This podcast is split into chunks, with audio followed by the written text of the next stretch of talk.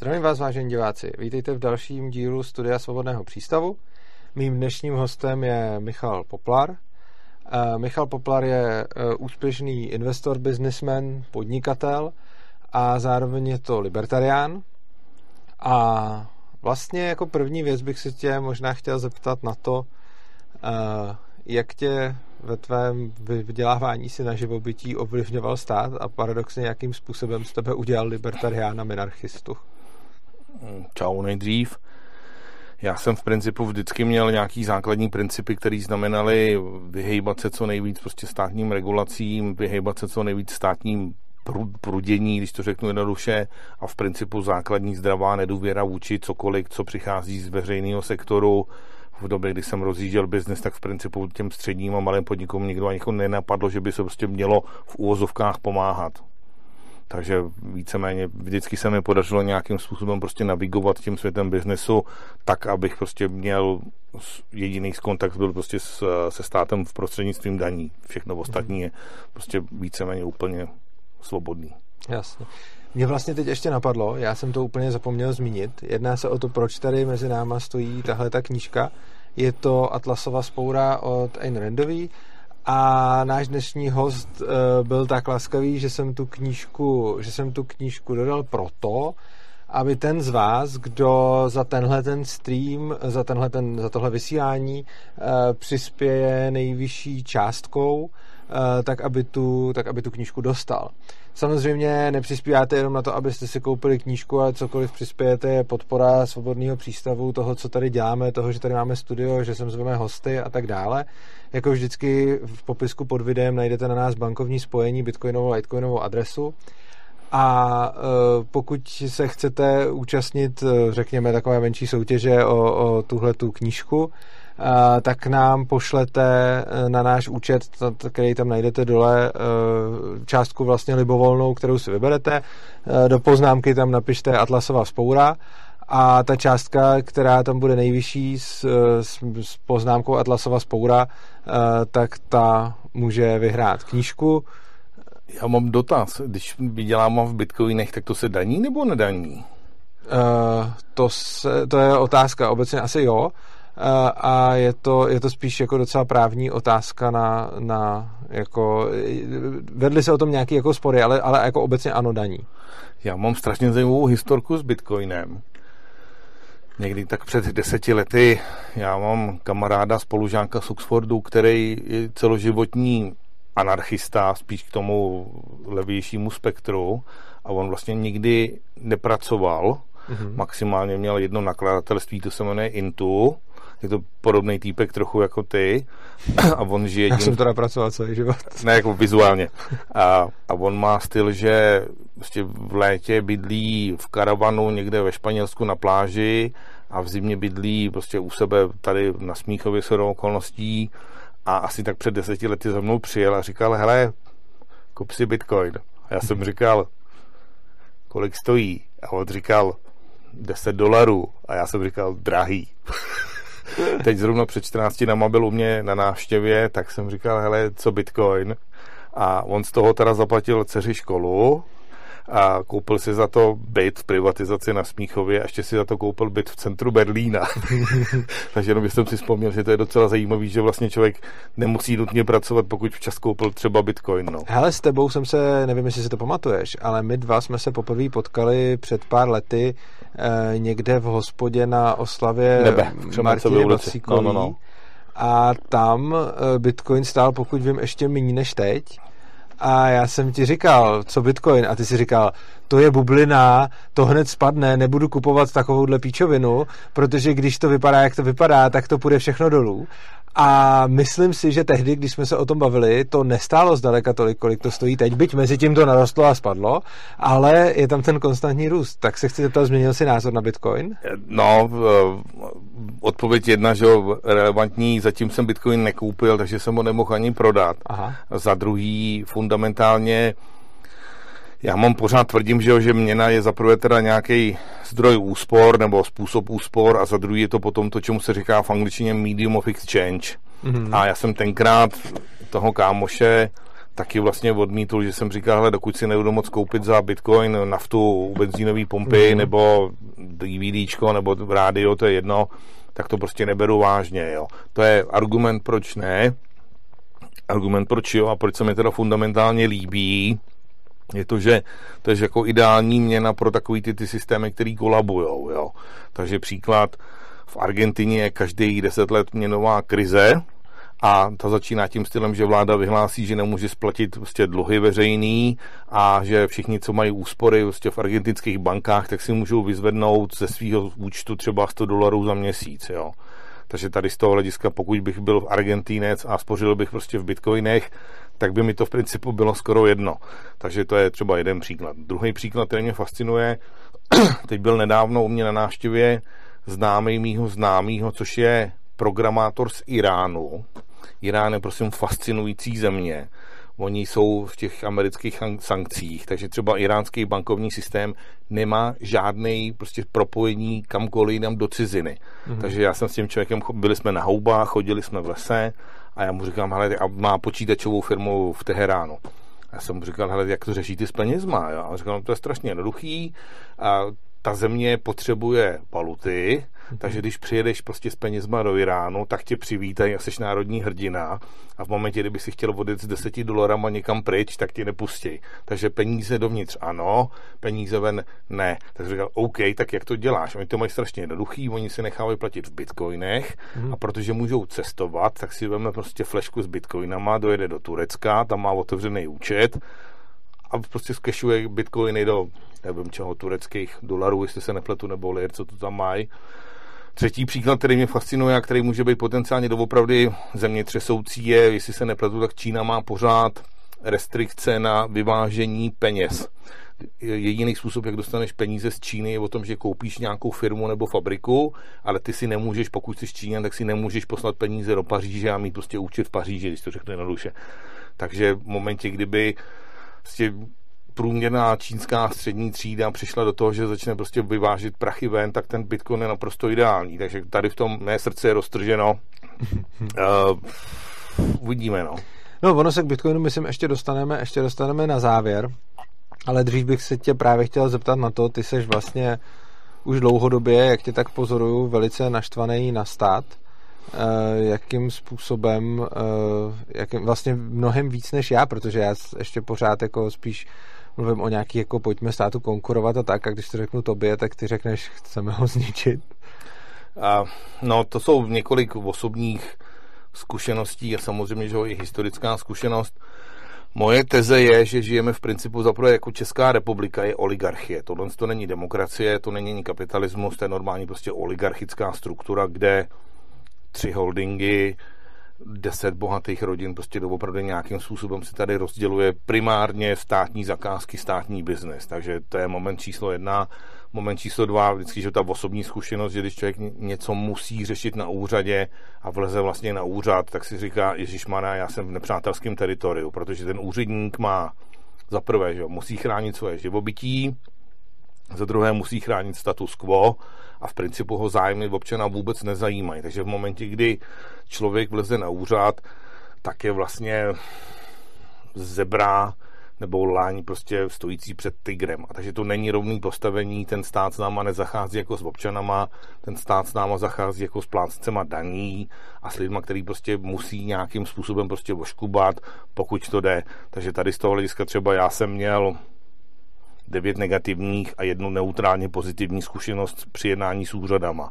A to jedno pozitivní jednání s úřadama bylo vlastně o tom, že jsem něco jsem, já jsem hrál rugby a vlastně měl jsem nějaký problém, přijdu na Bartolomějskou, říkám ten problém, normálně by mě poslali do prčic, ale naštěstí ten týpek, co tam dělal na tom přijímači, tak taky hrál rugby, takže on prostě zvednul telefon, zavolal nějakýmu kámošovi do třetího patra a protože tady ten týpek zavolal tomu kámošovi, tak pak jsem měl v principu pozitivní zkušenost, ale kdyby to mělo být hokejový zápas, tak je to pořád jako 9 9-1, jo. takže prostě to není ani remíza, to je opravdu v principu převálcování. Jo.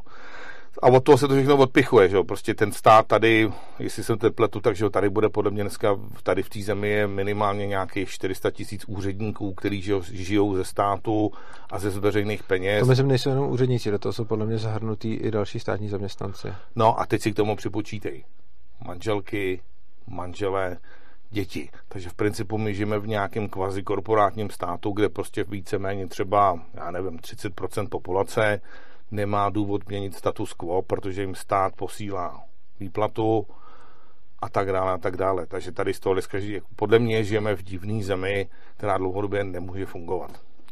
Já si myslím, že ty věci, které říkáš, jsou daný státem jako takovým, jako institucí, a je právě zajímavý, že ty, pokud dobře chápu, tak nejsi úplně teda odpůrcem státu, byť říkáš, že ho chceš zničit, tak jsi vlastně asi minarchista, ne, nenazýváš se úplně anarchistou. Já na to nabídnu zkušenost, zajímavý mm-hmm. dotaz, jo. A, já trochu žiju v Anglii a mě tam prostě fascinují ty kulturní rozdíly mezi tím, jak ten stát funguje v Anglii a jak ten stát funguje tady, jo. Jednoduchý příklad. Policajt v Anglii nenosí zbraně. To vím, no. Když tě zastaví, říká ti pane a je na tebe zdvořilej. Když rozbíjíš okno nebo převracíš popelnici, tak tobě přijde a řekne, pane Urza, buďte tak hodný, tu popelnici postavte prostě nahoru a ty to smetí seberte. Když to uděláte, tak vám řekne, pane Urza, už to nedělejte, v principu vás poplácá po, ram, tě poplácá po rameni a řekne, všechno jede v pohodě. Takže ty, když máš tu interakci s tím státem, tak tě někdo slušně poprosí, aby si se choval normálně. Když po druhý odmítneš, tak samozřejmě máš problém, ale pokud se ještě jako probereš a řekneš si, ty vole, vlastně, OK, proč bych tady měl prostě převalo, přehazovat popelnice a sebereš to, tak oni tě pochválí. Jo. Tady, že jo, prostě to nefunguje. Jo. Tady za prvé, že jo, ten policajt ti často tyká, vůbec neví, jak se nějakým způsobem prostě k tobě chovat a ještě jeho její základní boty, že ho vybrat co nejvíc pokut, anebo co nejvíc vyprudit, aby měl někde nějaký zápis, že někde někoho vyprudil. Jo. A takovýchhle případů je strašně moc. Takže v principu, když to řeknu jednoduše, pokud ten stát funguje v nějakých zák- klasicky třeba prostě formuláře a podobné věci, když se podíváš na to, co třeba prostě ministerstvo zahraničí teď on doporučuje prostě na svých webových stránkách v Anglii, rozumíš tomu, i když jsi pakistánský prodejce prostě džusů a umíš jenom trochu anglicky. Takže ten stát tam doopravdy proto, aby trochu fungoval.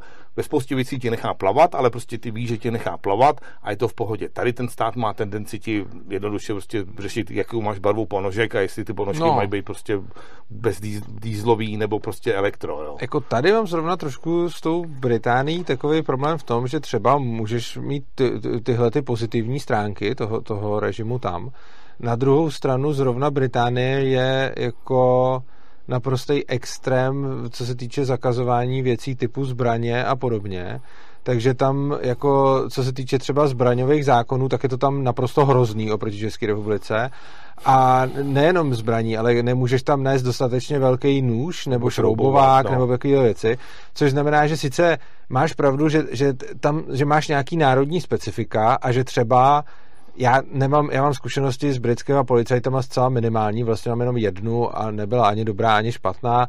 S českými mám celou řadu blbejch, ale tak to je to, že jsem hlavně tady, nejsem tam, ale řekněme, že budu vycházet z toho, že máš pravdu, že britský policajti se k tobě chovají slušnějc.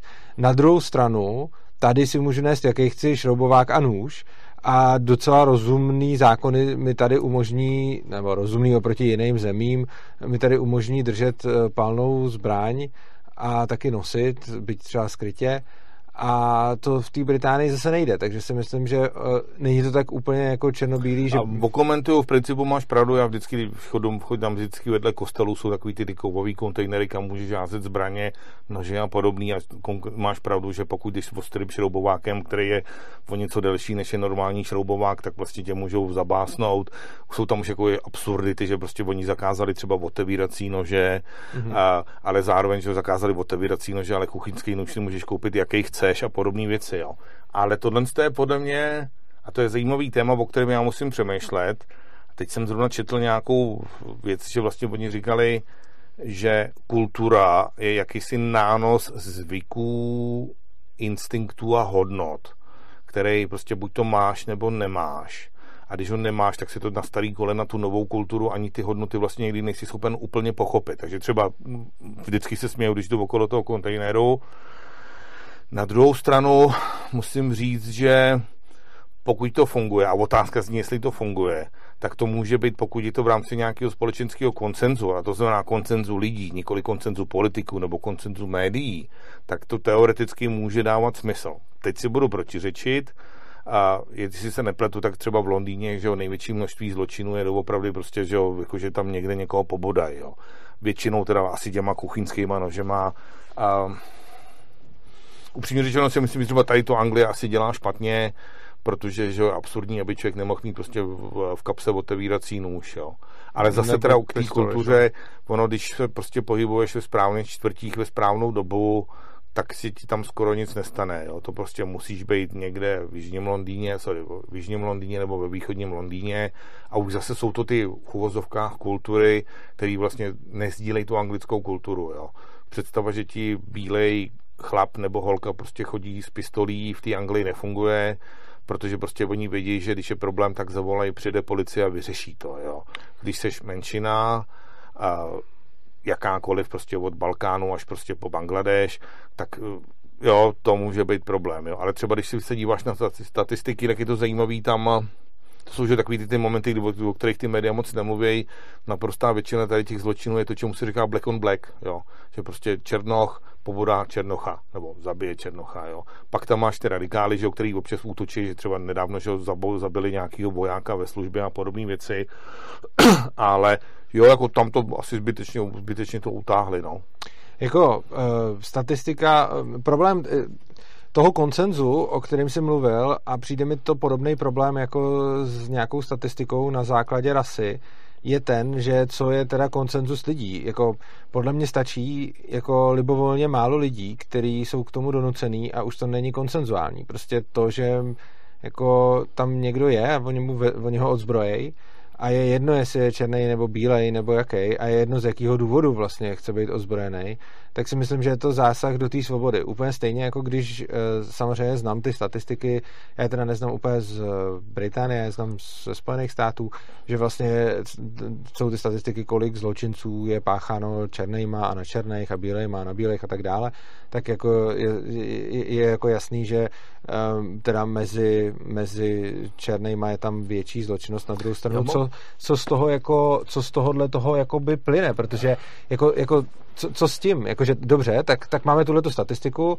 Víme, že třeba v Londýně je větší pravděpodobnost, že tě zastřelí jako černoch než běloch, ale jako k čemu ono to je? Jakože podle mě k ničemu.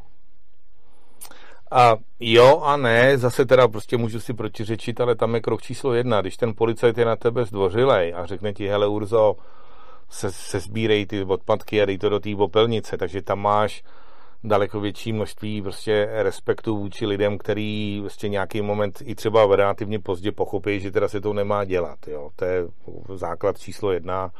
Základ číslo dva souhlasím, že teda ten koncenzus je, já mám na to metaforu, já jsem měl na střední škole neuvěřitelně blbou učitelku chemie. A já vždycky mám jako standard toho, že prostě když blbá učitelka chemie ze střední školy jako něco chce, tak vím, že je to špatně, jo. A samozřejmě ten ta metaforická blbá učitelka chemie ze střední školy, ona nakonec že jo, vždycky získá nějakou podporu, nebo ty lidi se jako shodnou na tom, že to, co říká, není úplná blbost a pak to odhlasujou, jo. Ale musíme se vlastně vyvarovávat blbých učitelek chemie. Třeba Hillary Clinton mě strašně připomínala tu ženskou, jo. Takže tu to, chemikářku. No, já radši nebudu zmenovat její jméno, protože to, je, to je trauma do konce života, jo. No dobře, ale stejně pořád problém toho koncenzu je, že i když se ti 70-80% lidí shodne, eh, tak podle mě to pořád není důvod k tomu, aby se omezila svoboda těm zbylým 20, který se neschodnou. Myslím si, že to není legitimní. Jako. A souhlas, já jsem tady v tom, že jo, prostě kdyby byla nějaká ideální regulace zbraní, tak je to někde na úrovni Texasu, že jo, prostě máš schovanou zbraň, a máš právo, když ti někdo vleze do baráku nebo do bytu, tak máš právo se bránit, že jo, nemusíš prostě volat policii, jestli máš toho člověka, co má prostě ať už nůž nebo prostě pistoli, si ho můžeš zastřelit nebo ne.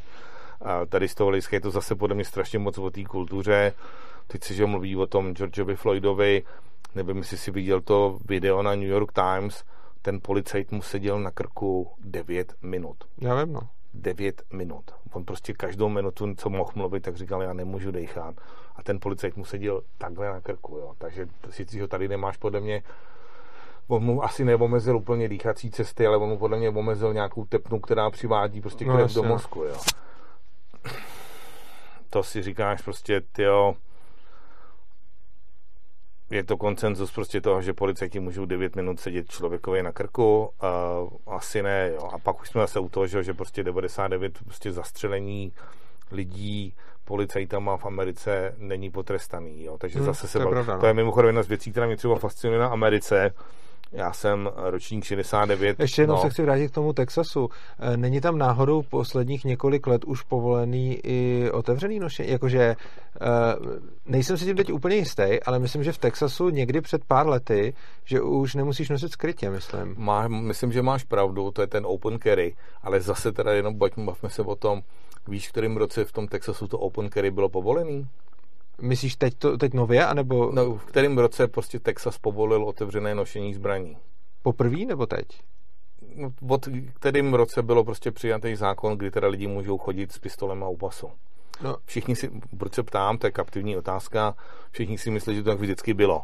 Jo, že si vždycky no. prostě Texas, home of the free, no, já vím, že, no. můžeš nosit zbraně. Jestli jsem to naposledy četl dobře a pamatuju si to dobře, tak Texas uzákonil otevřený nošení zbraní hádej v kterém roce. Já myslím, že teď nedávno znovu, a řekl bych, že to klidně mohlo být třeba 2018 nebo něco takového. No, já, jestli se nebyl, to bylo 1971, jo. Ale no to prostě... jo, ale pot, jakože 1971 to mohlo být někdy, pak se to zase, určitě to bylo zrušené někdy v nějakých 70. Jo, jo. jo a, a, pak to, a myslím si, že to teď, že Open Carry teď je nově, ale za prvý, nevím, jestli to, pro, vím, že tam byl nějaký návrh, vím, že kolem toho bylo, byly velké emoce a nejsem si úplně jistý, jak to dopadlo, ale myslím si, že teď je v Texasu Open Carry, ale nechci úplně mystifikovat, tak jsem jenom nevěděl, jestli to třeba nevíš. Mimochodem zajímavý seriál, který doporučuju, uh, Man in the High Castle od Filipa K. Dicka. Bylo to tuším, že na Amazonu, tři série. Znáš, ten, znáš tu knihu? Neznám. Neuvěřitelná věc. To je jeden z nejlepších spisovatelů science fiction. On prostě bral drogy a žil jako v úplně alternativním světě. Napsal třeba tu knihu na základě, který se natočil Blade Runner, jo. Mm-hmm.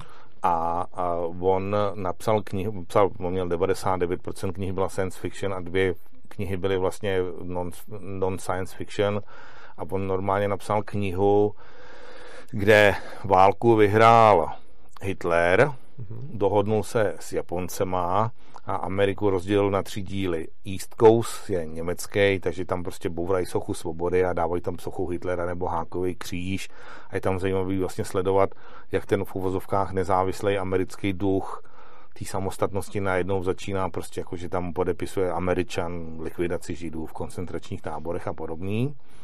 A druhá věc je potom západní pobřeží patří Japonsku, tam je zase ten císař a jedou tam prostě ten teror na japonský styl a mezi nimi je buffer zone, kde prostě žijou lidi, tomu říkají free zone, kde ty lidi nejsou teda ani, ani jako pod německou, ani pod japonskou kontrolou a vlastně jako přežívají, jo.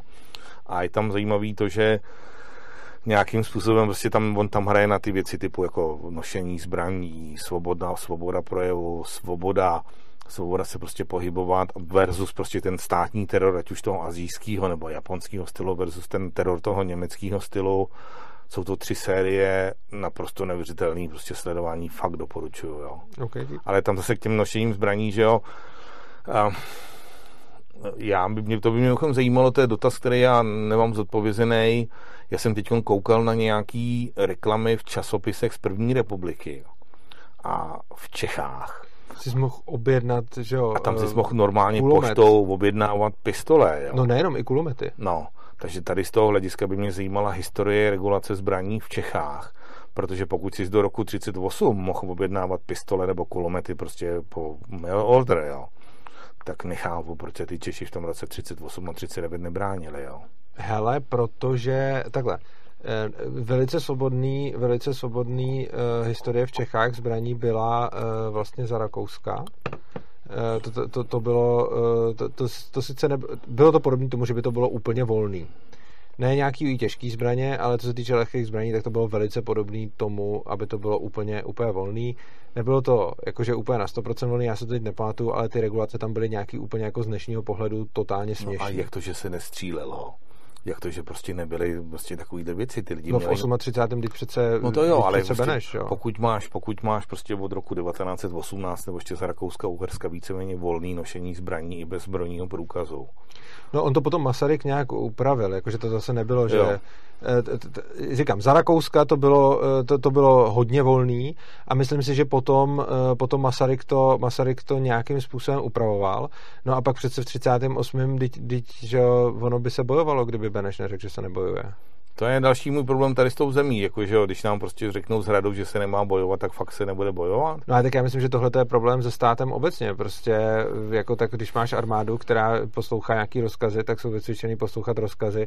A co oni jako můžou dělat, když seš tam? Jako seš někde, přijde ti rozkaz, že máš složit zbraně a co ty, jako můžeš střílet a teď nevíš, jestli ty v tom vedlejším bunkru budou střílet taky? Hele, tohle to jo, ale tam je podle mě strašně moc specifická kulturní záležitost, kterou třeba se dá že jo, in, in, inteligentně ilustrovat na případech bratří mašínů. No. A já, když prostě občas na Facebook dám něco o mašínech, takže jo, polovina lidí říká brazy. A ilustruju tím, že oni zabili nějakého toho pošťáka, Ano. co prostě někdy měl vyprácet výplaty. A ilustruju to je tím, jako, že jsou to vrazy a pak už vlastně nikdo neřekne, že ty lidi od toho 48. jako zabíjeli že jo, a likvidovali v těch koncentrácích. A druhá polovina se jich nějakým způsobem zastává. Jo. Když se na to podíváš ze středoevropského kontextu, tak vlastně ten český odboj byl sice hrdinej, ale za prvé to byla víceméně, aspoň moje zkušenost, když se díváš třeba tady, že ten pořád paměť národa, Mhm. naprostá většina těch lidí, co tenkrát bojovala, tak nebyli Pražáci. To byli všechno jako mimo pražský. Klasicky prostě Prostějov, Přerov, Morava. Ty lidi prostě fungovali jinak než v té Praze. To je jeden moment. A druhý moment, když si třeba podíváš na historii lesních bratrů, jo, baltský státy, tak tam normálně posledního lesního bratra v Litvě chytli snad v roce 67, jo. Takže oni prostě kolik, 20 let po válce byli schopní přežívat a škodit v lesech, jo. Mhm. Stejná věc, co mě třeba fascinuje, je Polsko. Prostě ty Poláci, že jo, tam to prostě bylo trochu jinak, ale jako tam nebylo o tom, že by polská vláda v roce 38 řekla, nebojujeme, prostě, jako, prostě budeme pracovat. no. A tam prostě oni řekli, bojujeme a ty prostě věděli, že nějakým způsobem prostě ten Němec věděl, že když půjde po 6. hodině večer prostě po ulici ve Varšavě a bude sám, tak pravděpodobně se nedožije rána, jo. Takže ono to je zase taková ta, ta já strašně nemám rád národní stereotypy, jo, ale tady v té zemi, když nám prostě řeknou, běž doprava, tak jdu doprava a moc o tom nepřemýšlím. Třeba v tom Polsku je ten, ta, ten intuitivní antietatismus daleko větší, že tam, když ten stát řekne, hele, jako nebojuj, tak on ten Polák ví, že mu prostě lžou, jo. Hele, jak v čem? Uh, ono hrozně záleží. Tady zase, a, a to se mi jako, to se mi zase na naší české mentalitě velice líbí, je, že lidi oproti jiným zemím si daleko víc hledí svýho a uh, je, je vlastně, když se třeba podíváš na Němce, tak tam, když neplatíš daně, tak je to společensky přijímáno víceméně tak, jako kdyby si třeba okrádal souseda. No, seš viděděněc, no. No, jako neřekl bych úplně viděděnec, ale prostě není to něco, čím se pochlubíš. Tady v zásadě jo a lidi na to kašlou, protože ten antietatismus podle mě tady je jiný než, eh, než třeba ty Poláci. Nejsme národ lidí, který eh, si, se jdou prostě jako někam lehnout na granát a já jsem za to v zásadě i rád ale zároveň nejsme ani národ lidí, kteří by byli jako brutální etatisti. OK, Tady je a myslíš obrovský- si, že doopravdy je lepší si nelehat na ten granát, když můžeš zachránit 10 lidí? Eh, záleží na situaci, ale rozhodně si myslím, že není... Mně se obecně nelíbí kultura kultura hrdinů a Jo. kultura takového toho obětuju pro svou věc život. Já budu pro svou věc radši žít, než abych obětoval život. Neříkám, že bych to v nějaký krajní situaci neudělal, ale nechci to dělat. Tak já a... to otočím, budu dotaz, dotazující a ty budeš odpovídat. Ok. Definuj mi jasnou konkrétní hranici, kdybys ještě něco udělal, co by prostě jako normální člověk by neudělal. A To dám ti příklad a z praxe, jdeš po ulici v Praze a policajti kontrolují člověka, který nic neudělal. Půjdeš k těm policajtům nebo k No tomu samozřejmě. člověkovi a řekneš, ale prostě To já už jsem i udělal. OK. To už jsem mi udělal, ale tohle to je něco jiného. Tam jde o to, že když vidím... em, Hele, když já vím, že tuším nějakým způsobem práva, který mám, když mě zastaví policajt, protože se o tom nějakou dobu se tomu věnuju, nějakou dobu se tím zabývám a vím, že třeba řada lidí netuší a když vidím policejní šikanu, tak můžu pomoct a vidím, že mám nějaký jako potenciál pomoct, tak pomůžu. Na druhou stranu to ale není nějaký jako sebeobětování. To je prostě normálně, že jsem v tu chvíli jako silnější a můžu pomoct slabšímu. Ale uh, to to není z mýho pohledu jako hrdinství. Já moc nemám rád takovej ten, takovej ten stereotyp toho, že máš být hrdina a padnout za vlast a všechno to, protože potom mi přijde, že ty lidi už se skoro jakoby těší na to, až padnou. A eh, to, to, to, to se mi jako příčí. Já jako neříkám, že bych někdy za nějakých okolností se jako neobětoval, ale je to něco, co bude až moje úplně poslední možnost a rozhodně to nechci jako dělat. A potom, když máš tu kulturu, zase když už jsme se teda bavili o té historii, tak když máš pak tu kulturu nějakých jako, jako extrémů, ty Japonci, kteří lítali těma letadlama a, a prostě potřebovali hlavně poškodit toho nepřítele a radši se zabili, tohle není něco, co prostě k čemu já vzhlížím, co se mi líbí, protože mi to přijde fanatický a dogmatický a neříkám, že... že no dobře, jak zastavíš fanatika, když ne fanatismem? No, Meditací. Záleží v jaký, hele, záleží v jaký, záleží v jaký fázi a v, jaký, v jakém činu a co se zrovna děje. Myslím si, že daleko lepší, než řešit, jak zastavit fanatika a nakupovat zbraně a pak si lehat na granáty, je možná snažit se zajistit prostředí takový, aby tam těch fanatiků vznikalo co nejméně. A já neříkám, že v nějakou chvíli eh, člověk nemůže jako, že v nějakou chvíli není už jako ta možnost se obětovat jako na místě, ale já k tomu nevzlížím. Já... Bacha, to obětování, že jo, není o tom, že položíš život, že jo, to obětování je o tom, že prostě, když to řeknu blbě, tak jako za... to je zajímavý, třeba my jsme, že jo, než jsme zapli kamery, tak jsme diskutovali trochu toho Nikolase Taleba. Mm-hmm. Já teď čtu ten skin in the game a on třeba normálně říká, že v řečtině máš dva, dvě slova pro dělání dobra.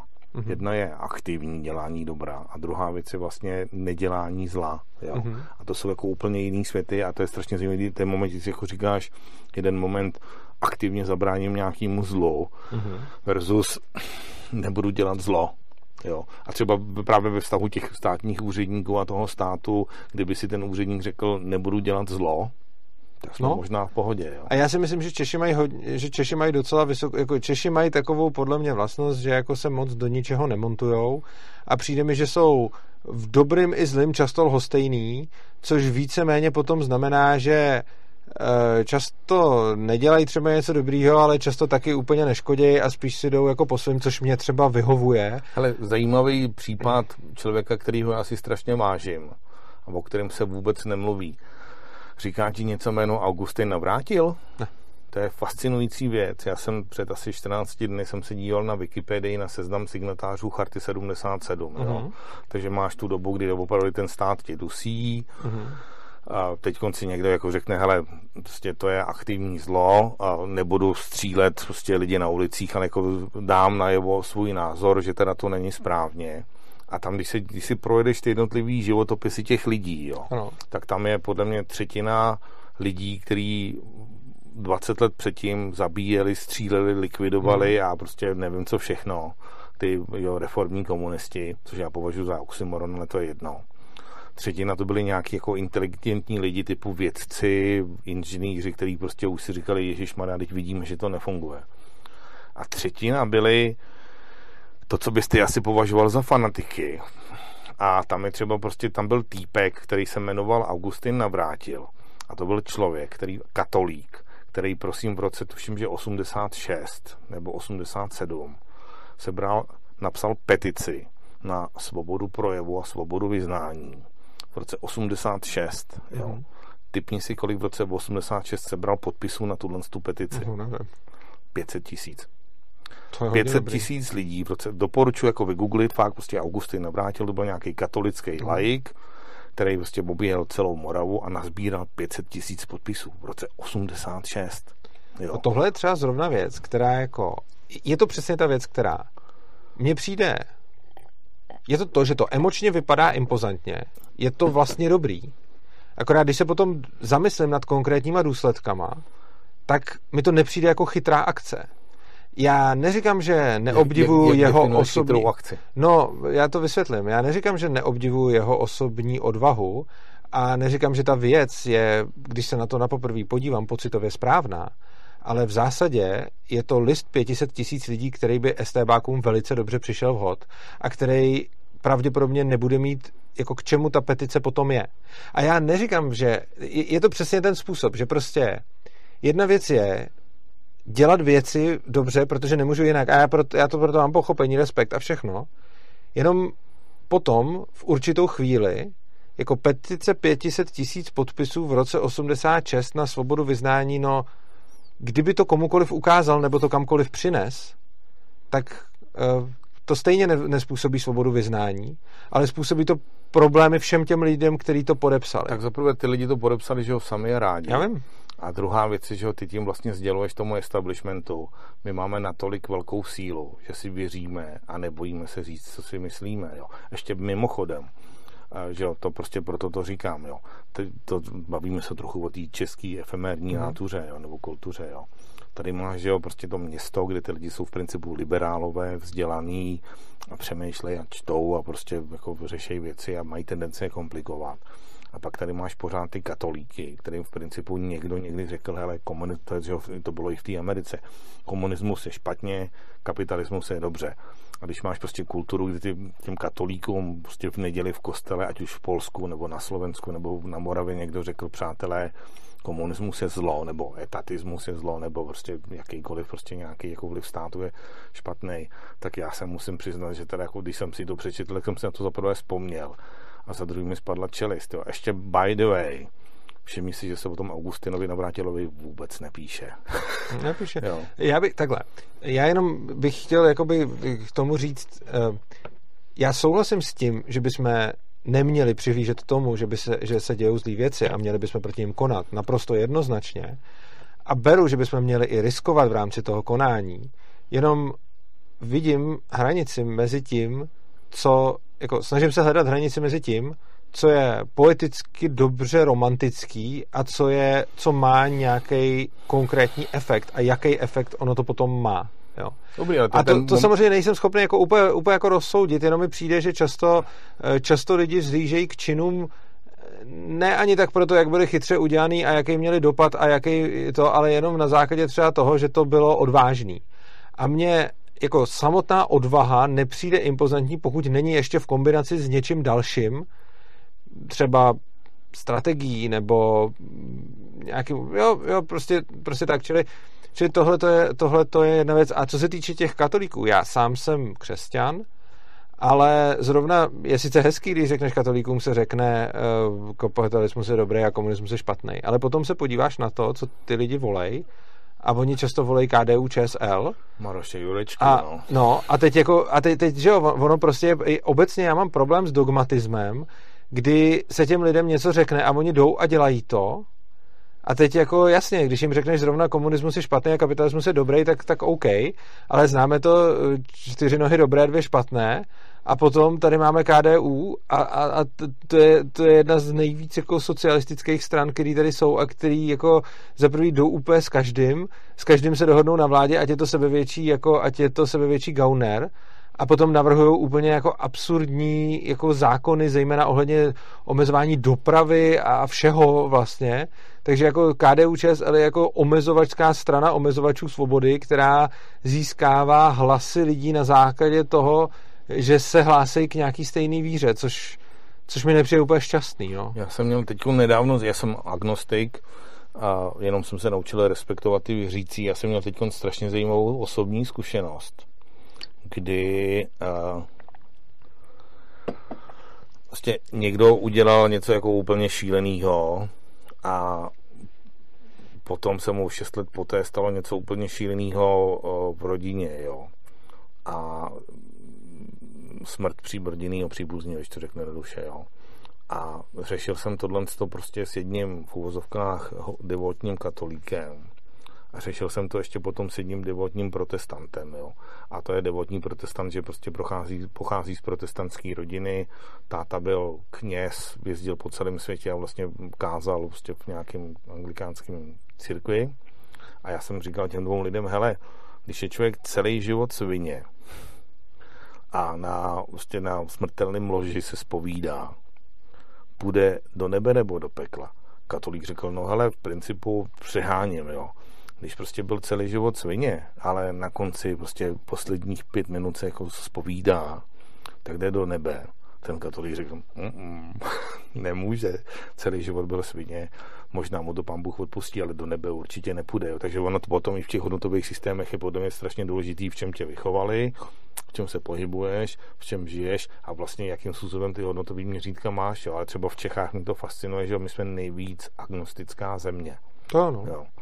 I ateistická jako ateismus je obrácená mince, že teismus v tom, že prostě jako, že věří, že neexistuje. Jo. Ale takových lidí je hodně, jakože uh, ateista je de facto víc věřící než agnostik. Přesně tak. No, no. A, ale oni si to celá spousta z nich neuvědomuje a ještě naštve, když jim to řekneš. Takže myslím si, že tady je jednak nejvíc agnostiků, ale taky nejvíc ateistů. Jo, souhlas. No, čili, čili ale zpátky k tomu, k tomu, mm-hmm. prostě k tomu odboji. Já jsem kdysi dávno právě sledoval, jak funguje ten v uvozovkách antikomunistický odboj v Československu mm. a protože tenkrát byly rušený svobodní rádia, a, že jo, prostě z Německa, z Ameriky, hlas Ameriky a Svobodná Evropa, tak jsem se vlastně naučil polsky, protože oni tenkrát nerušili polský vysílání Svobodní Evropy do Čech. Takže vždycky, když jsem si večer zapnul rádio, a rušili mi prostě svobodnou Evropu v češtině, tak jsem si přeladil na středních vlnách na prostě Radio Volná Evropa a tam jsem poslouchal co a jak, jo. A od té doby vlastně já mám nějakým způsobem eh, latentní sympatii vůči tomu náboženství, protože v tom Polsku to probíhalo tím stylem, že si v neděli šel do kostela, tam ti kněz něco řekl a říkal ti vlastně pravý opak toho, že jo, co ti říkali v televizi a co ti říkali prostě v práci a co ti říkali všechno. A tady ta implementovaná artificiální víra těm lidem vlastně dávala, že jako obrovskou sílu nějaký moment si prostě říct, to je dobře, to je špatně a je na mě, na který straně budu stát. Jo. Proto zabili Popěluška. Jo. Popěluško byl že jo, prostě jako člověk, který viditelně měl nějaký charisma, ty lidi mu věřili a nic jiného tomu systému nezbylo, než ho prostě utopit pobodanýho někde v řece. Jo.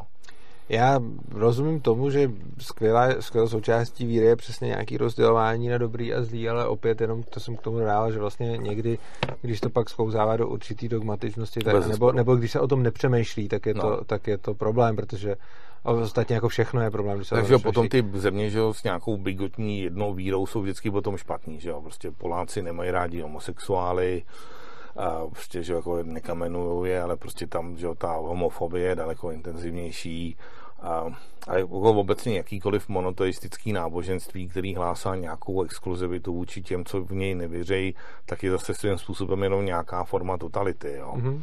Asi takhle, jo. No, jako, jasně, tak záleží potom zase, jak se to, jak, jak, jak k tomu přistupuje třeba ten stát, případně Uh, jo. No, čili ono často propojení církve se státem je, je, je taky... To jsem teď vypro, vyprovokoval na Facebooku a bouři dotazů, že jsem kladl otázku, jestliže jste pro oddělení církve od státu, jste hmm. i pro oddělení neziskového sektoru od státu. No jasně. To... A já třeba dlouhodobě razím teorii, že tady jsou dva druhy neziskovek který mají všichni tendenci dávat do jednoho pytle a to jsou přitom dva pytle. Jsou neziskovky, které opravdu pomáhají, vybírají peníze od lidí nebo mají nějaký soukromý sponzory a něco se snaží dělat. A to je podle mě 10-20% tady těch organizací. A pak je 80%, který v principu že jo, přebírají státní agendu, nebo agendu dané politické strany, které je zrovna u moci. Mm-hmm. Dokonce tam ty politici pozvou své kamarády a oni vlastně, že tyhle ty neziskovky přebírají roli státu bez zodpovědnosti státu. To je pravda. Takže oni aniž by měli nějakou kontrolu, tak oni vlastně můžou tlačit nějakou politiku a vlastně to, co by ten stát nemohl dělat, protože by se řeklo, hele, v ústavě se zakazuje X, tak oni to dělají, protože jsou neziskovka a jsou za to, to pravda státem. A, a strašně často jsou neziskovky právě kritizované a tyhle ty oprávněně. Na druhou stranu my jsme třeba taky neziskovka, svobodný přístav je. Kolik ti poslal peněz ze státu? Právě přesně, ze státu, nemáme od státu nic, nikdy jsme nic od státu nevzali. High five. A, a fungujeme právě na, na, na dobrovolných příspěvcích Eh, přičemž ano, tady připomínáme, tahle ta knížka, kdo nám pošle, řekněme, do, do, do týdne to vyhodnotíme, takže kdo nám o, do týdne po odvysílání pošle eh, nejvyšší částku na účet a napíše k tomu do poznámky Atlasova spoura, tak dostane tuhletu, dostane tuhletu knížku. Je a na vás, to, kolik budete posílat. Pardon, sorry, dotaz. Kdyby ti poslal peníze Hamáček, Maláčová a řekla by, hele Martine, hele Urza, mně se to strašně líbí, já jsem prostě vyčlenil prostě z peněz daňových poplatníků nějaký bolus a ten ti posílám. Co uděláš? Ne. Já nechci peníze lidí, kterým je nedají dobrovolně, takže pokud by vyčlenili prostě z peněz daňových poplatníků jako část, tak to si nevezmu. E, byť jde, jde o to, že já znám logický argument pro to, proč to vzít a nemůžu mu úplně odporovat. Když si někdo přijde a řekne, já vezmu peníze od státu, budu si brát granty a budu za ně překládat uh, libertariánské knížky. Třeba ten Rosbart, na který si se ptal, tak nějaká, nějaký jeho eh, díla, část jeho díla je přeloženo uh, za, za nějaký státní peníze. Já to chápu a vlastně to schvaluju tomu člověku, ale já to dělat nechci, protože já bych se u toho necítil dobře. Jinak řečeno, Takže, i špatné peníze, pokud slouží k dobrému cíli, tak jsme schopni je tolerovat. Já, ne, no, jak říkám, já bych to neudělal. Akorát, když to udělá někdo jiný, tak mě to jako nevadí. Ale když někdo jiný si vezme od státu peníze a přeloží za ně rozbarda a bude za ně šířit libertariánské myšlenky a, a bude za ně platit e, jako reklamu libertariánského obsahu, tak já toho člověka rozhodně nebudu soudit a řeknu mu možná i hele dík, že to děláš, v závislosti na tom, co přesně bude dělat. Ale já, já osobně bych jo. to neudělal, protože mě, já osobně bych se necítil dobře, já nechci peníze lidí, který mi je nedali dobrovolně. Takže kdyby mě někdo, nějaký politik, eh, dal prostě grant na to, abych tady jako dělal dál studio svobodného přístavu. Já ten grant nevezmu, ne proto, že bych si to logicky neuměl obhájit, to i umím, ale necítil bych se dobře při využívání takových peněz, protože já nechci peníze od lidí, kteří mě nechtěli já dát. Já budu ještě radikálnější, jo. pokud by ten stát tohle to dělal, tak vlastně tady v tom jsem asi víc radikál, že to je to o tom pošlu peníze Urzovi nebo pošlu peníze někomu, kdo má naziskovku, která v principu porušuje ústavní práva. Jo. Já bych, typu, já bych to možná i překousnul, protože bych si říkal 100 tisíc pro mě navíc, znamená, že 100 tisíc méně pro nějakou mě nenapadá momentálně žádný konkrétní jméno, ale prostě pro nějakou jako Automat. socialistickou nebo komunistickou, komunistickou prostě neziskovku, která tady bude potom tlačit nějaký prostě myšlenkový ideály typu prostě, já nevím, co mě napadá. A... Já ten argument chápu a beru ho, akorát, a, a, a, ať si to kdokoliv dělá jiný než já, ale já to dělat nechci, protože uh, jo. Mě, mě, by se to, mě, mě by se to prostě nelíbilo. Jako když to udělá, já nevím, liberální máš, institut, máš když pravdu, to udělá že to je trochu jiný. jako prostě, že jo, peníze, z, já nevím, z čeho, z, co je legální, jako peníze, kdyby byly legální drogy, že jo, tak prostě jako peníze z legálního prodeje drog, souhlasím. No ne, jako je to zajímavé, prostě čára, kdy si člověk vlastně sám musí říct, je to ještě OK, není to OK, a pak že kam ten můj rozdíl, prostě cokoliv, co sebere peníze těm socialistickým neziskovkám, tak já jsem s tím asi OK. Pro mě třeba peníze z drog by byly asi v pohodě, ale peníze, protože tam je zaplatit ty lidi, kteří je chtěli zaplatit. Pro mě to, to, to, jako, to měřítko je dobrovolnost. Takže v momentě, kdy někdo mě bude podporovat z peněz z drog, tak eh, mu za to zaplatili lidi, kteří mu ty peníze chtěli dát a eh, tak je to jako jeho věc. Čo? A stejně tak, jako kdyby mi to dal peněz, já nevím, třeba z automatů, z, z hazardu, z prostituce, z čehokoliv, tak ty peníze si vezmu. Ale peníze od státu si nevezmu, stejně jako kdyby někdo prostě někoho okrádal, aby mi dal peníze, tak, tak s tím taky nejsem OK. Prostě okay. já to mám, jo, já to mám tuhle tu hranici jako svojí osobní, ale vlastně nikomu ji jako necpu a když by někdo chtěl když by někdo chtěl nakreslit jinde, tak pro něj proč ne, jako já jo, ho nebudu ne, soudit. To je zajímavá tenká čára, to se mi líbí, no, jo, to dává no. smysl.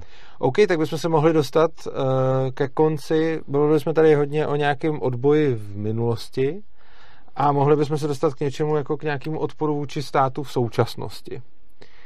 A my jsme se o tom trošku, uh, trošku bavili před, na, před natáčením a vlastně můj moje idea toho, jak, jak odporovat státu, je vysvětlovat lidem, proč ten stát je nepotřebný, proč ho nepotřebují, proč by měli jeho služeb pokud možno nevyužívat a snažit se zajišťovat si je jinak po vlastní ose, případně je poskytovat ostatním a hlavně nebránit ostatním, aby to dělali, když to chtějí. Což znamená, že když příklad, já mám, kdybych měl děti a chtěl bych je nutně posílat do státní školy, což teda já bych nikdy jako nechtěl, ale kdyby, tak rozhodně, aby ten, kdo to takhle má, aby nebránil jiným lidem vzdělávat svoje dítě po vlastní ose.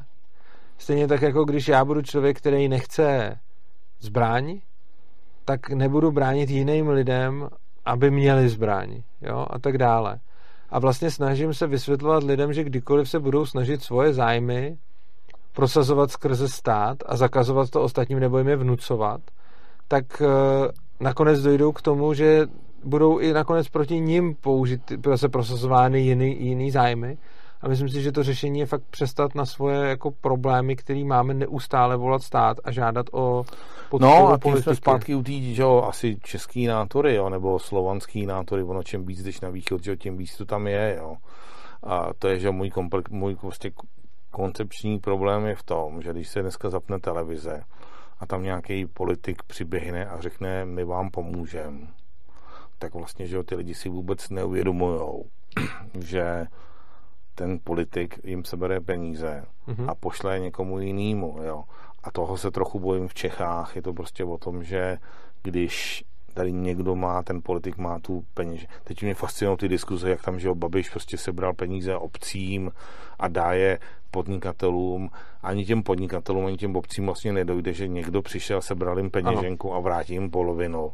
A teď všichni křičí, jestli je to spravedlivý nebo ne. A přitom jediná správná řeč je, no do to jsou moje peníze, jestli mi chceš pomoct, ano. tak mi sniž daně. Jo.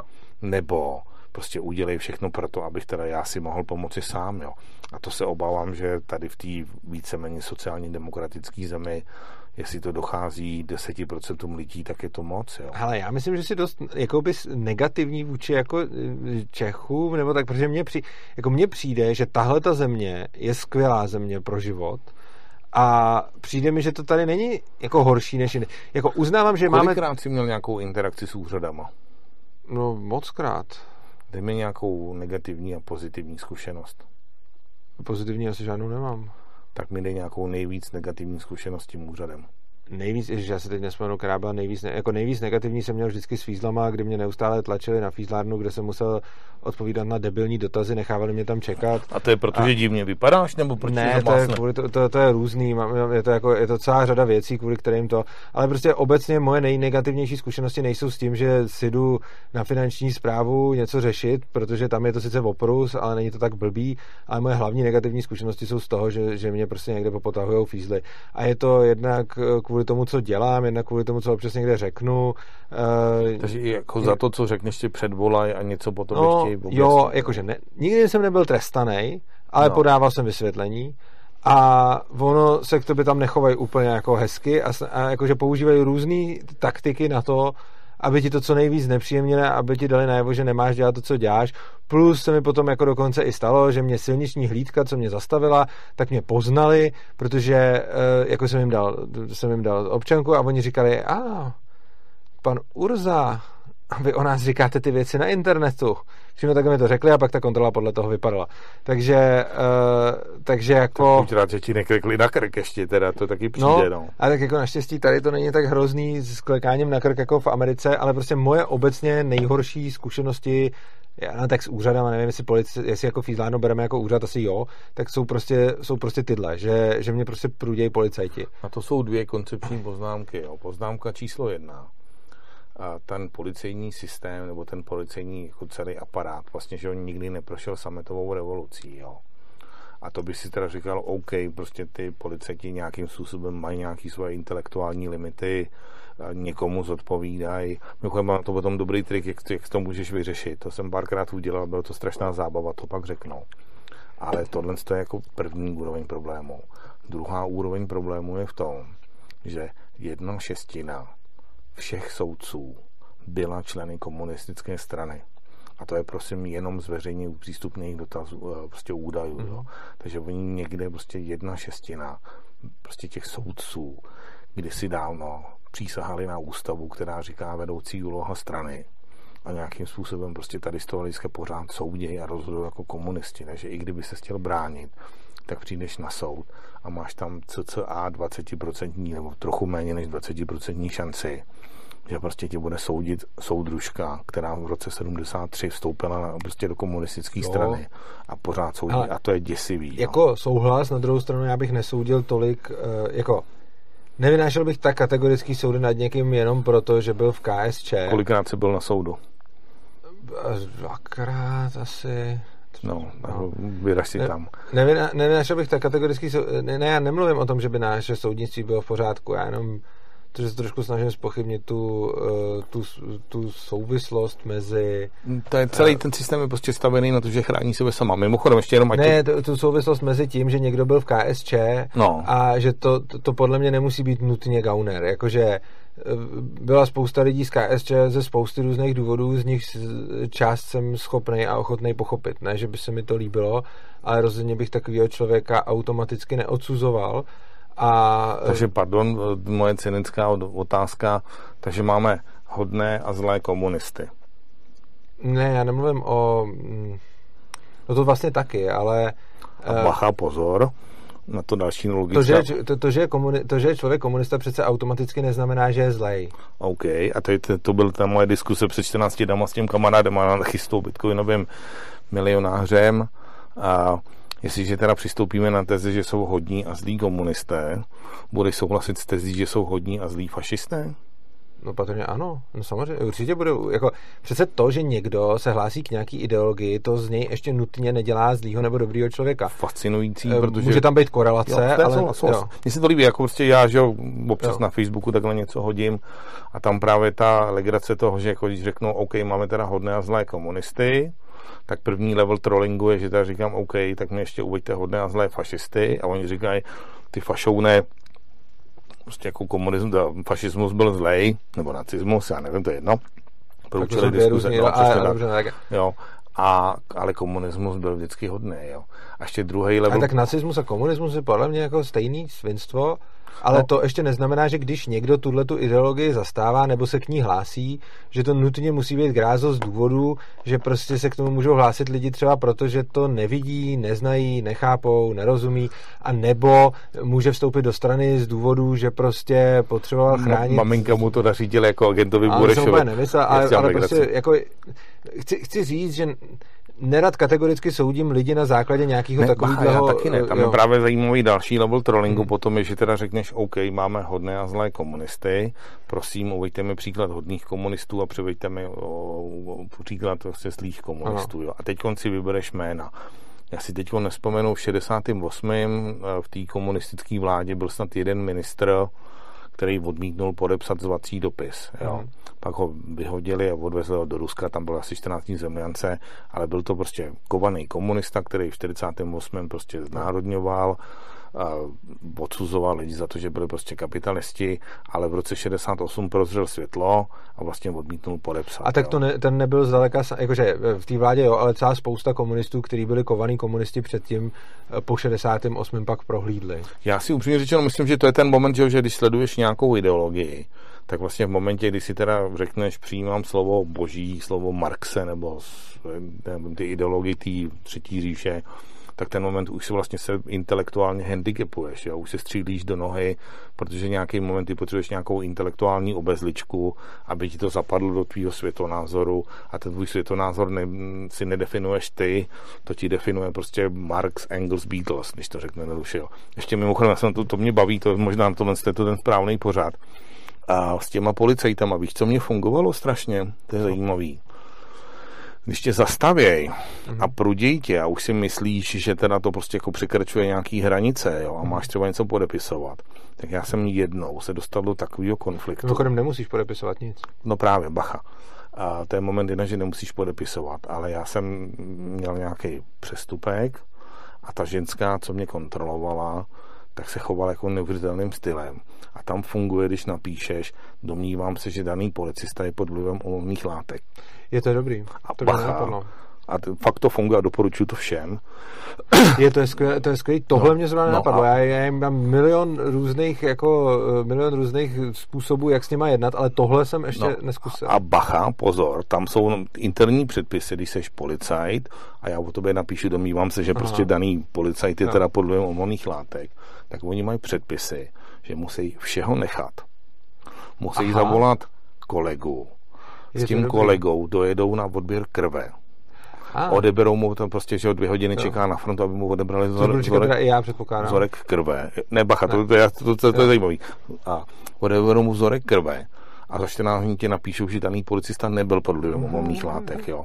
A u mě to tady tím skončilo, ale já jsem byl ještě připravený na tu alternativu, že teda po mně půjdou, jo. Protože to je opravdu jako radikální sebeobrana, když to řeknu jednoduše, jo. A tam pak je strašně důležitý podívat se na ten seznam toho, kdyby tě chtěli prudit, tak se podívej na seznam těch látek, který prostě oni kontrolovali, Mhm. jo. Takže třeba když odebrali jenom krev, já teda drogy neberu, ale když prostě odeberou třeba jenom krev a analyzují to, tak THC se neukazuje v krvi, to se ukazuje jenom v, v, v, tělní, v, v kožním tuku. Ukazuje se i v krvi. Je to možný. Ale já jsem byl prostě připravený na to, že budu mít seznam opiátů, který se neukazují v krvi a budu říkat, přátelé, jestli mě chcete potahovat, OK, ale prosím vás, ještě mi ukažte teda, že proběhly testy na XYZ, protože ty se neukazují tady v tom a mě by Jo, zajímalo, jestli jste to udělali nebo ne. Jinak řečeno, ty ten stát neporazíš, ale za prvé No, můžeš se mírně bránit a za druhý uhraješ velice inteligentní a radostnou plichtu. Tohle, jo. tohle je dobrý. Já, jako já, já samozřejmě mám spousty, spousty mm, jako setkání s policistama, kdy jako nejtypičtější, na čem je vařím, je to, že mě nepoučí o právech. A to, to je jako úplně největší klasika, že prostě jestli ho nahrávám, on mě o právech nepoučí skoro nikdy. No, Jako, je úplně největší základ je vždycky jednání s policistou nahrávat. To je úplně jako alfa omega v momentě, kdy tě zastaví, zapni nahrávání. On video nebo audio? asi stačí audio, ale video taky dobrý prostě a nahrávej si všechno, co se tam děje. Uh, jediný, co se mi jednou teda už stalo, bylo, že mi řekl, ty máš totiž právo si pořizovat záznam z jakýhokoliv No, jednání, i s no. úředníkama, se všema, No, ale jeden mi řekl, že vyhodnocuje to, co držím v ruce jako zbraň No, a ať to přesně, odložím, no, no, což, což no, se no. mi stalo. Nicméně na to, co, což je jeden jejich takových triček, nicméně na to ono potom stačí, já jsem tohle to tam, já jsem se s ním tam pak hádal, mám dojem, že jako strkat a tak, čili pak, pak jsem to nahrávání zrušil, protože oni jsou tam dva, jsou ozbrojení No, a jsou ve no, výhodě. no, no. A tam to bylo blbý, protože tam mě potom ve sněhu svlíkli do trenek prostě, takže tam jsem, tam jsem stál jako, eh, tam jsem stál v zimě, eh, do- dokud se, dokud se neuklidnili a nevyblbili a neměli pocit, že mě dostatečně ponížili. Na druhou stranu, ty si můžeš hodit ten telefon, já jsem to v tu chvíli nezareagoval dobře, a teď už jsem jako připravený, můžeš se ho hodit skrz okno do auta, tam si ho necháš ležet a nahráváš dál minimálně audio. No a oni tě oni jako zásadně nepoučou o právech, to je úplně typický, takže potom už cokoliv, jo, eh, snaží se ti různě, snaží se ti různě manipulovat, ty, ty manipulace pak můžeš mít, mít jejich služební čísla, zveřejňovat to na internetu. Oni to nemají rádi, blbý je, že někdy se na tebe potom naštvou a já jsem měl jednoho, který se na mě, eh, který se na mě jako potom nějak nalepil a byl prostě mě obtěžoval potom už jako i dávno potom, že mě furt zastavoval znova a znova a že mě, že mě jako, jako buzeroval a tam jsem už potom tam jsem už potom vlastně jako ustoupil, eh, protože on byl fakt magor a mně přišlo, že on je takový magor, že by mi mohl jako i něco fakt udělat, takže jsem nechtěl, aby mi nakonec klečel na krku, takže eh, jako obecně tyhle ty boje s policajtama jsou trošičku hra s ohněm, je dobrý si nenechat všechno líbit, je dobrý znát svoje práva, je dobrý uh, nějakým způsobem nebejt jako devotní k němu, protože on tě obtěžuje a nemá tě co obtěžovat a ty prostě řídíš a není dobrý podle mě se k němu chovat jako eh, pane policajte, jistě jsem tady rád, že jste mě tu zdržel a ještě tady vám ze všem pomůžu ale zase na druhou stranu je dobrý to nepřehánět a snažím se hledat nějakou takovou jako linii, na který jako to není už moc, eh, protože když to je moc a už jsem tu linii jako překročil, eh, tak je to fakt potom o hubu. Zajímavá zkušenost. Já jsem měl takovouhle extrémní zkušenost, když jsem byl v Moskvě. Nevím, jestli byl zrovna nějaký převrat nebo nebyl. A že jo, prostě tomu se říká snad uh, probky, jestli se nepletu v ruštině. A že v Moskvě, když tě zastaví policaj, tak za prvé oni, že jsou dva, mají kulomety Hmm. a občas tam ještě stojí obrněný transportér nebo tank, jo. A já jsem si z toho tenkrát začal dělat legraci. Normálně, když mě zastavil takhle policajt, tak já jsem vylez vlastně z auta, usmál jsem se a říkal jsem, dobrý den, pro mě je to nová zkušenost, může se podívat na váš kulomet. a oni jsou prostě, že jak jsou v tom Rusku zvyklí na to, že prostě mám zbraň, mám uniformu, ten občan musí být vůči mě prostě servilní nebo se musí bát, protože mám formální autoritu, tak v momentě, kdy jim řekneš, prosím vás, může se podívat na váš kulomet, já jsem ho nikdy neměl v ruce, odjistěte to, sundejte na prostě zásobníky, potiškáte, si říká, ty to máš 4 kila, ty to není žádná legrace, jo, tak ten moment mě nechal Hele, eh, já bych se třeba v cizině netrouf, protože eh, v Čechách docela vím, jaký mám práva a stejně se mi občas stane eh, při interakcích s policajtama, že se dostanu do situace, kdy zrovna třeba nevím, co přesně udělat a potom si zpětně zjistím, jak, jaký bylo lepší řešení. V cizině bych se do toho vůbec nepouštěl, protože tam, jakože v Čechách se tím docela zabývám a stejně nevím přesně, nebo jako vím vlastně zhruba, jaký mám práva a nemám, ale už občas se dostanu do situace, kdy si najednou nejsem jistý, kdy na mě vytáhne něco, co mě překvapí, zarazí a v tu chvíli to, to nedokážu rychle no, správně vyhodnotit. můžu dát, že jo, no, do kuforu prostě, že jo, drogy a podobné věci. Ještě ano, mimochodem podobná historka znám. Ale v, v, jako v cizině, proto říkám, v cizině si vůči policajtům netroufám já vůbec tomu nic. právě to doporučuji, to je strašná Aha. zábava, aspoň na mě to baví. A já jezdím docela rychle a jezdil jsem rychle i v Německu, jo a normálně, že Němci prostě respektují pravidla, prostě nejedeš rychle a když tě zastaví, tak jsou zdvořilí, mluví na tebe, chtějí po tobě pokutu, vysvětlou ti co a jak. A já jsem byl takhle dvakrát zastavený za rychlou jízdu v Německu. Předesílám, že jezdím rychle jenom na dálnici v bezpečných situacích, nejsem magor. Tam máš často unlimited, ne? No, oni to tím strašně omezují. No. Už to Německo už taky tady v tom ne, není to, co to bylo. A já jsem normálně teda vylezl z auta, nemluvím německy, tak jsem se jich nejdřív zeptal, jestli mluví anglicky, že oni z té píchy, jakože prostě umějí anglicky, tak řekli, prostě jo, budeme se bavit anglicky.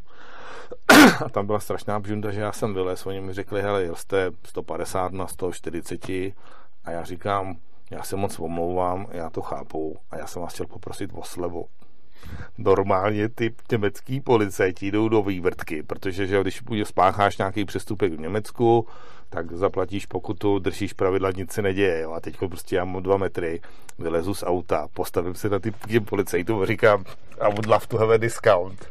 A normálně to bylo jako neuvěřitelný story, kdy oni řekli, žádná sleva, já říkám, are you sure? A teď prostě doopravdy jako třeba pětiminutový dialog, kdy teda těm policajtům vysvětluje, že si, já jsem z České republiky, tam když je nějaký přestupek, tak mě zastaví, zaplatím, chtějí po mně 2000 korun, já to vyjednám na 500 proč to nefunguje tady? A dopadlo to nakonec tím stylem, že mě teda, na, nevím, jestli mě naložili do auta, nebo teda zapli majáky, já jsem měl za ním a přivezli mě k bankomatu a já jsem platil asi 200 euro pokutu, ale jako za ten zkušenost to, že se díváš na toho policajta a říkáš mu, mohou mít slevu? Byla naprosto kde zaplacení. Jo. Takže to doporučuji, jako ne na východ, ale jako na ten západ to má prostě svoje kouzlo. Mimochodem, to teď třeba mám zkušenosti v Polsku, a mluvím polsky, takže jsem a jako trochu i myslím polsky a takhle mě zastavili prostě někde, teď nevím, jestli u Vroclavy nebo u Čenstochoví, kdy jsem jel rychle a vylezl jsem teda z auta a že když máš cizí značku, tak oni že nejsou zvyklí na to, že by jako asi ten Polák si s tím polským policajtem vyjedná slevu. Tak jsem vylezl z auta a začal jsem vyjednávat slevu. A myslím, že mi ji nedali, ale prostě nešli do vývrtky, jo.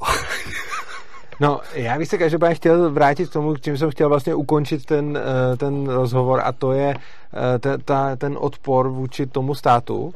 My jsme se bavili o tom odporu historickým, pak jsem mluvil něco o tom současným a ty vlastně máš eh, na to, ty jsi sám mluvil o nějakých paralelních strukturách, řekněme. Moje teze ano. v Čechách je následující. Tady, že ho nemá cenu zapalovat popelnice anebo rozbíjet policijní auta. To podle mě nemá cenu nikde, ale No, na druhou stranu, když prostě už doopravdy nevíš co a jak, tak jako, ne, že bych to chápal, ale jako samozřejmě ty republikánské protesty jsou mi daleko bližší než prostě ty uh, demokraticko-komunistické. Já zapáleného policejního auta sice nelituju, ale nedělal bych to a ani bych si nemyslel, že to je cestou k něčemu dobrýmu. Taky bych ho nezapaloval, taky bych ho nelitoval, ale když bych šel potom večer spát, tak bych si říkal, tam musí být nějaký hluboký příběh, a za tím hlubokým příběhem je buď to zločinec, a to buď to v uniformě nebo bez uniformy. Takže bych se vždycky snažil najít důvod, proč prostě jako hmm. to někdo to auto zapálí. A čím já říkám, že schvalují násilí. Nicméně ta moje teze je strašně jednoduchá. Jo. Já prostě tvrdím, že se blížíme k nějaký pravděpodobně kolapsu nebo prostě systémovému resetu. A ten systémový reset nebude na základě nějakých asi teď těch hrdinských prostě výkřiků a postojů. Podobně je to o tom, že prostě v té denodenní a praxi se to musí dostat do toho stavu, že ten policajt prostě ví, že si na tebe nemůže zasednout. Ten policajt prostě ví, že si to můžeš nahrávat a když tě obviní z toho, že prostě to máš co by zbraň, tak prostě on si to nesmí vůbec dovolit. Jo. Takže tady historicky já tam vidím tu denodenní, ten denodenní, pokud už se teda člověk dostane, pokud se dostaneš už do toho konfliktu nebo styku se státem, mm-hmm. tak prostě jednoduchá pasivní rezistence jo. typu prostě Mahatma Gandhi, level 1 a level 2, když můžeš pomáhat někomu jinému, kdo mm-hmm. byl prostě pasivně rezistentní, tak mu pomoct. Jo, to, dělám, to dělám jako no. ohledně... Ale to podle mě dělá zase 5 až 10% populace. 90% populace srazí paty a řekne, co jim ten policajt udělá. Jo. Je na nás, aby jsme na ně působili, což děláme i teď, protože se na nás můžou dívat a uh, prostě to, o co se snažím, je mluvit k těm lidem a snažit se jim říkat, hele, nenechte si to líbit a samozřejmě určitě ne jako násilná revoluce, ale to, že on je už prostě rozdíl mezi tím, jestli člověk ví, jestli to, že ho zastavuje policajt, je bezpráví a říká si, sakra, to je špatně, no, a nebo jestli si říká, je, to je hodnej, že mi to dal jenom za pěti kilo. OK, že to je přesně třeba ten rozdíl mezi tou Anglií a Čechama. V Anglii tě nemůžou zastavit bez důvodu. Jo, takže třeba já se občas dostávám do situací, že mi teda zastaví policie, já vylezu z auta a říkám, pánové, prosím vás, za prvé teda, jestli si myslíte, že jsem pod vlivem alkoholu, já si tady fouknu, ale jestli mě chcete papíry, tak já vám je nedám, dokud mi neřeknete, co jsem udělal. Jo. A pokud mi to neřeknete, tak já si tady fouknu a s dovolením dál odjedu. A nechtějte po mně prostě papíry. Jo. Takže tady z toho jako myslíte si, že to je hmm. ukradený, já vám řeknu, na koho to auto je psaný, myslíte si, že nemám řidičák, prostě tak si to zkontrolujte přes nějakou databázi, ale já nemám povinnost vám ukazovat nějaký legitimace, protože stát mě nutí k tomu, abych já se legitimoval bez důvodu. Hmm. Strašně zajímavý, jo. Takže no, ještě tak vůbec jako k tomu, no. tomu prostě nějaký moment, že člověk si vždycky musí říct, pomůže mi stát, nebo pomůže mi kamarád. Jo. A prostě tady by mě to mělo být úplně v obráceně, v 90% případů mi pomůže kamarád a nespolehám na to, že mi prostě Venezuela Maláčová nebo Karel Havlíček pošle prostě nějaký peníze, nebo že mi řekne, nevím, ano. nevím co, jo. Souhlas. Ale to je dlouhá cesta, no. Určitě, s tím souhlasím. Plus ještě mě zaujalo, mluvil se o nějakých jako těch alternativách uh, v poskytování služeb a, a všem, když jsme, když jsme se bavili před natáčením. Teď si nejsem jistý, uh, co to bylo za téma. No, myslím, že jsme, já si teď taky úplně nespomínám, jestli jsme mluvili o nějakém zdravotnictví nebo, nebo něčem takovém, a nejsem si úplně jistý. Tam, že obecně prostě ta moje teze je, že cokoliv, co ten stát dělá, tak vlastně, že ho dělá neefektivně, jo. A protože rozdává peníze cizích lidí, tak mě je to jedno, že to dělá neefektivně, protože tu službu nějakým způsobem pod, poskytuje, jo. A jestli je to, já nevím, vlastně školství nebo zdravotnictví nebo třeba prostě sociální péče jednotlivých úřadů, tak vlastně tam ten moment, že jo, nějaký doopravdy, když už člověk prostě si nechává radit od místního úřadu s něčím, tak vlastně lidově řečeno podává ruku ďáblové, jo. Mm-hmm. A to je podle mě něco, kdy si ten člověk musí říct prostě, jestliže to vyřeším sám, dohodou a koncenzuálně, tak ten stát mi vlastně ublíží. Hmm. A on ublíží všem. Jo. A to tu podle mě vůbec není. Jo, jo, tohle je něco, co se snažíme vyloženě, vyloženě lidem předávat a to je opravdu si myslím, to nejde dosáhnout jinak, než prostě postupnou edukací a vysvětlováním lidem. A myslíš si, že ta edukace funguje? No já se o ní snažím. Já dělám a je maximum... to edukace obecná nebo edukace konkrétníma případama? Eh, no snažím se právě o edukaci obecnou. Já právě a si myslím, je, je to, to jakože funguje, to znamená co, no, jestli se to děje ve školách, jestli se to děje plošně, neděje. Ale přesně, eh, jak jsem říkal, nejsem, eh, jako nevzdížím k hrdinství, ale ke každodennosti a to, o co se snažím dělat, je přesně tohle. Snažím se potkávat co nejvíc lidí, mít k ním dosah a říkat jim tohle prostě. A Já to... mám ale na to zajímavou zkušenost. Já z nějakého důvodu jsem relativně často a dlouho zaměstnával holky motorkářky. Jo. Mm-hmm. A motorkáři jsou zajímaví v tom, že, že prostě mají trochu jiný přístup k životu, než prostě obecně automobilisti nebo lidi. jsou to, že trochu prostě blázni. A já jsem měl třeba dvě nebo tři kolegy, kteří jezdili na motorkách a jakože třeba na okruhu udělali větší rychlost než spousta jiných jako chlapů, kteří taky jezdili na motorce. A když jsem s nimi třeba jel někam na služební cestu, tak oni vždycky měli strašný keci na policajty. Ale v momentě, kdy je policajti zastavili, a tak oni najednou splihli. jo, takže jedna věc jsou prostě ty verbální deklarace, ale prostě zelený něco. Jo, co oni mají dneska za uniformy, oni už nemají zelený, nevím, co mají. A druhá věc je potom, když tyhle ty verbální rebelové vlastně měli možnost těm fízlům říct, ale já vám ty doklady nedám, protože jsem nic neudělala, tak oni sklapli a ty doklady Hele, dali. Stane se, ale prostě podle mě to moc, jakože Přece já nikomu nebudu vyčítat to, že v danou chvíli nesebral odvahu nebo se cítil nekomfortně nebo prostě se něčeho bál. Hele, mě to, mě to nevadí. Pro mě je důležitý to, že ten člověk ví, jak by to asi mělo být a je pro mě mnohem milejší člověk, který uh, ví, že ho ten policajt obtěžuje a že by si to neměl dovolit a v danou chvíli nenalezne odvahu k tomu, aby s tím něco udělal, než člověk, který si myslí, že tak to má být. A samozřejmě nemůžeme vždycky být všichni jako eh, vzory odvahy a, a prostě dělat všechny ty věci, které chceme dělat. Někomu z nás to jde líp, někomu z nás to jde hůř. Mě to třeba zrovna s policajtama jde dobře ale tak je to prostě tím, že jsem takový člověk. Je to tím, že pro mě být s někým v konfrontaci vlastně nespůsobuje nějakou emocionální bolest nebo odezvu a vlastně mi to moc jako, neve, jako nevyhledávám konflikty, ale když jsem v nějakém konfliktu, tak to pro mě není tak hrozný. Jsou lidi, pro který to hrozný je a pokud zrovna nechtějí zaplatit tu cenu, vlastně i já, jako když vlastně jsou policajti v zahraničích, ne že bych, ne, že bych byl devotní, ale jako tady v Čechách, vystupuju k policajtovi jako někdo, kdo se mu jde bránit, ale v zahraniční vystupuju k policajtovi jako někdo, no, bacha, kdo chce, to, aby mu dali hlavně pokoj. Chápu, je to zahraničí prostě Anglie, je to zahraničí Švýcarsko, nebo je to zahraniční Turecko, nebo Ukrajina. Jo? Vždycky to Pro mě je to asi jedno, protože když neznám tak dobře svoje práva, což uh, asi v žádné zemi, jako ani ty český neznám dokonale, ale tady už je znám aspoň nějak, ale oproti jo. tomu v žádný jiný zemi neznám svý práva, což znamená, že já nevím, co ten policajt může. A priori předpokládám, že bude lhát, protože to je jejich úplně jako běžná, nevím jak zase jinde, ale jako v České republice ti lžou no, furt.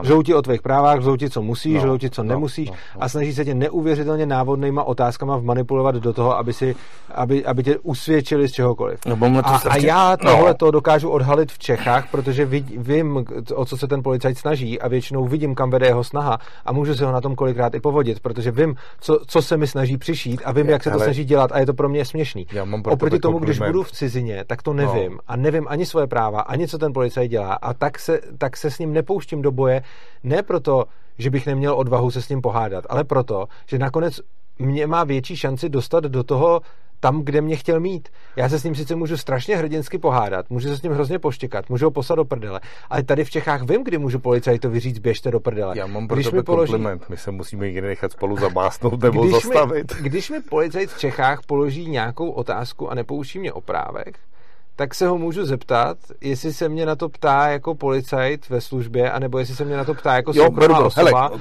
A když mi řekne, že jako soukromá osoba, tak mu schutí řeknu, no tak to běžte do prdele.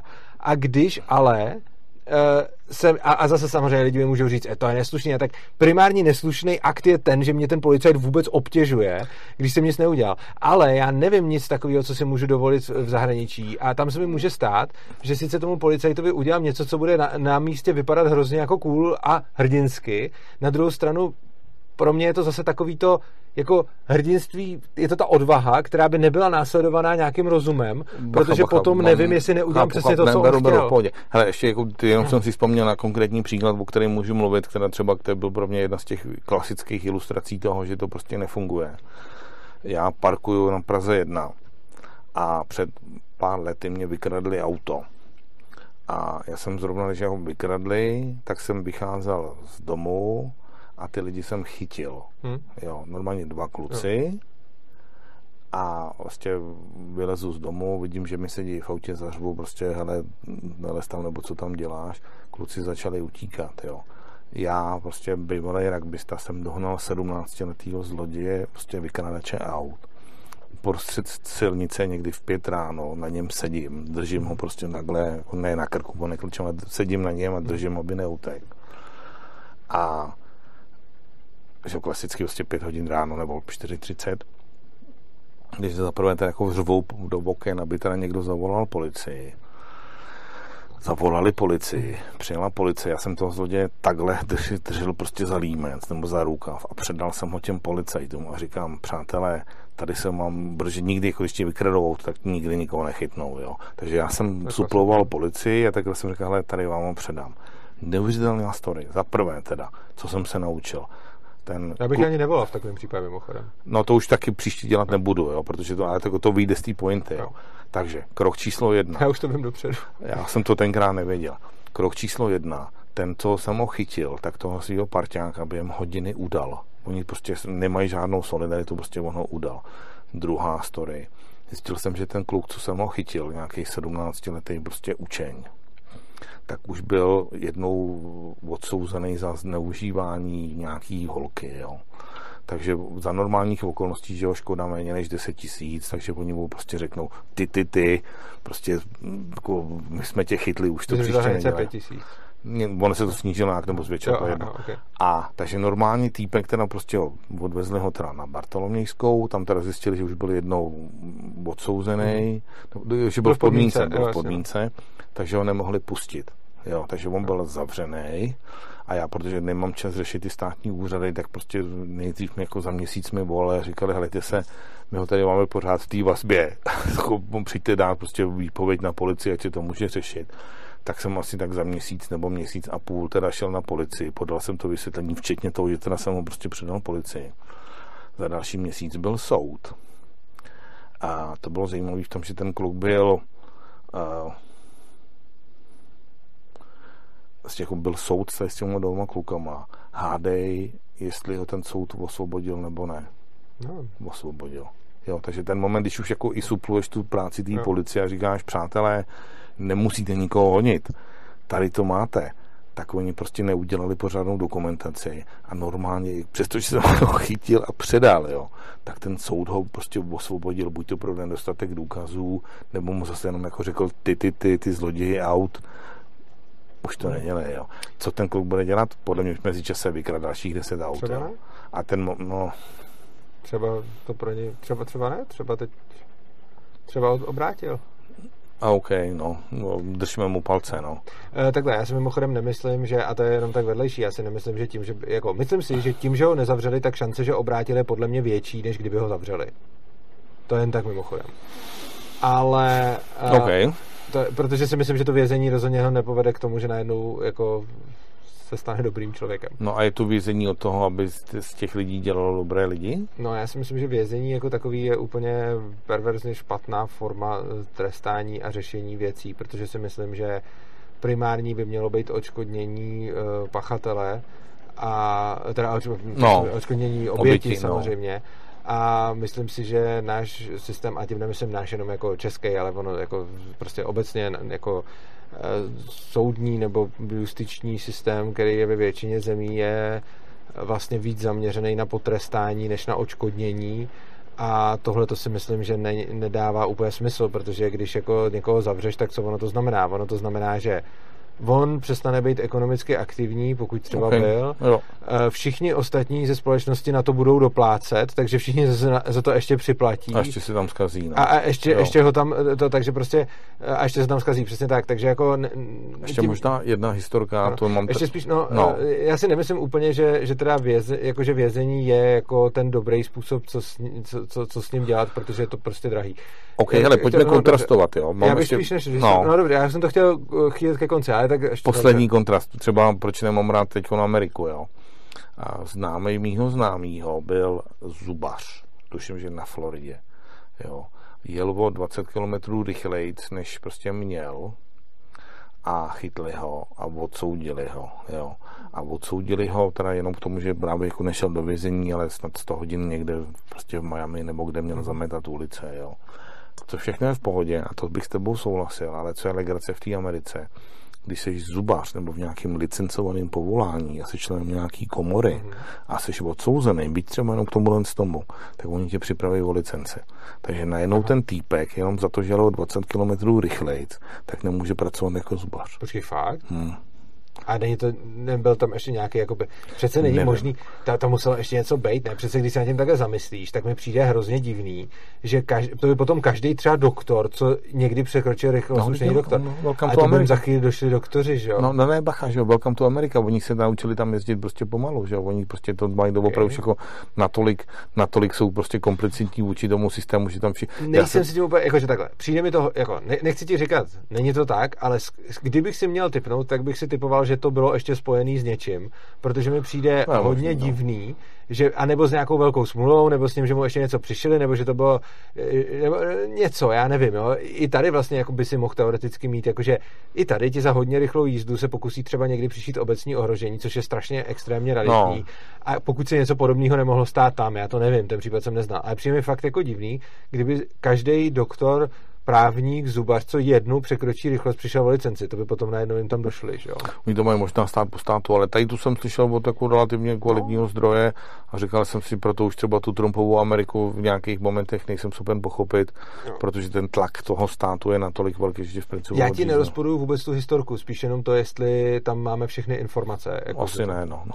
Dobrý. Každopádně to, co jsem chtěl jako úplně poslední věc s tebou probrat je, ty přece jsi to taky ještě, eh, ty jsi přece eh, pro konkurenci státu a pro, pro jako poskytování služeb jinak a tak.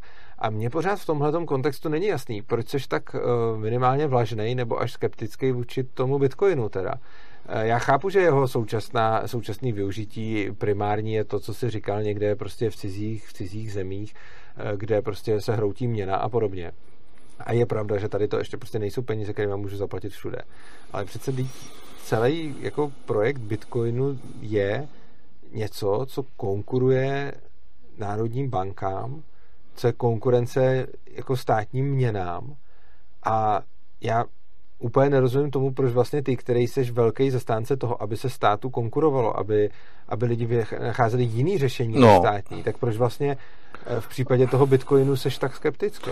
A já tam mám čistě ten pragmatický protiargument, že jak říkám, dokud si za to nekoupím bagetu u pumpy, tak uh, to, nemám, to nemá pro mě tak praktický význam z hlediska finančního, že jo, tam je to o něčem jiným, tam je to o tom, že pokud máš nějakou nadbytečnou hotovost, takže souhlasím s tebou, že ten Bitcoin, zejména pokud je nahoru, tak je dobrý. Tam jsou že občas ty skandály, že někdo někde ukradl prostě 20 milionů peněz prostě tady těm lidem někde, takže tam je trochu ten přesah. Burs, no, že máš no, sebe no, no, že tam je trochu přesah na ten organizovaný zločin. Nicméně z hlediska střední třídy, jo, pokud si koupíš za 10 milionů bitcoin, anebo si za 10 milionů koupíš 3 plus KK na kraji Prahy, tak v principu, pokud prostě ta, ty banky budou fungovat dál a ta ekonomika bude fungovat dál tady tím stylem, tak v principu ono dneska mít tři byty na Smíchově je skoro stejný jako mít prostě Bitcoin. Takže vždycky na konci jde to o nějaký alokaci uh, nadbytečných zdrojů. Já jsem vůbec nemluvil o ekonomický, já jsem si Bitcoin nekupoval z ekonomických důvodů. Já jsem si Bitcoin kupoval čistě z ideových no, důvodů. Jasně, no, no, no. A, a druhá věc je, že potom jsem na tom schodou okolností i vydělal, ale jako já, když jsem si to kupoval, tak to bylo čistě proto, Za že kolik jsem... si koupil? Ale když jsem úplně tehdy dávno kupoval, tak to byly nějaký nízký desítky tisíc. No. No a pak, to, pak jsem na to hodně vydělal, no. No, to jsou, no to, já do dneška to, do, do konce života to budu asi litovat, jo. Ale v principu hal člověk prostě nemůže prostě na co šáhne, tak no, měnit bez zlato, jo. Takže vel, vel dán prostě kupuj bitcoiny. Hele, já ti děkuju, že jsi, že jsi sem přišel, ty jsi se sem vlastně, že jsem se pozval se pozval sám. A zároveň eh, znovu pro diváky naposledy, Uh, tahle ta knížka může být toho z vás, kdo pošle do týdne od, od vysílání videa nejvyšší částku na účet svobodného přístavu a do poznámky k té transakci napíše Atlasova spoura. Uh, bankovní spojení najdete pod videem, v popisku videa najdete, uh, kam nám můžete posílat peníze svobodného přístavu, najdete tam naší bitcoinovou i litecoinovou adresu, a krom toho tam najdete taky uh, link opristavu.urza.cz, na který když kliknete, tak tam zjistíte, jak se můžete stát našimi pravidelnými podporovatelema, což je důležitý k tomu, že my pořádáme nejrůznější, nejrůznější akce, třeba konferenci, teď další rok bude se konference, uh, děláme, děláme spoustu aktivit, nakupujeme tady techniku do, do studia a tak dále. A uh, když nám budete posílat peníze pravidelně, tak budeme moct líp finančně plánovat a dělat rozvahy a pomůže nám to ve všem, co děláme. Takže a kdo z vás nechce podporovat z jakýkoliv důvodu finančně, ať už nechcete nebo nemůžete, tak můžete udělat minimálně to, pokud chcete rozšířit tyhle ty myšlenky, o kterých jsme tady mluvili, vezměte to video, někam nazdělíte tu adresu, pošlete ji svým kamarádům, známým, olajkujte to, okomentujte to, všechno, co uděláte, je dobrý k tomu, že zvýšíte dosah toho videa a potom zvýšíte šanci, že ho najdou vyhledávače a že tohle video i naše ostatní se bude nabízet lidem na YouTube, když něco dokoukají. Běžte tak... a šiřte slovo boží, jak by řekl katolický kněz. tak jo, tak se mějte krásně a uživejte si života.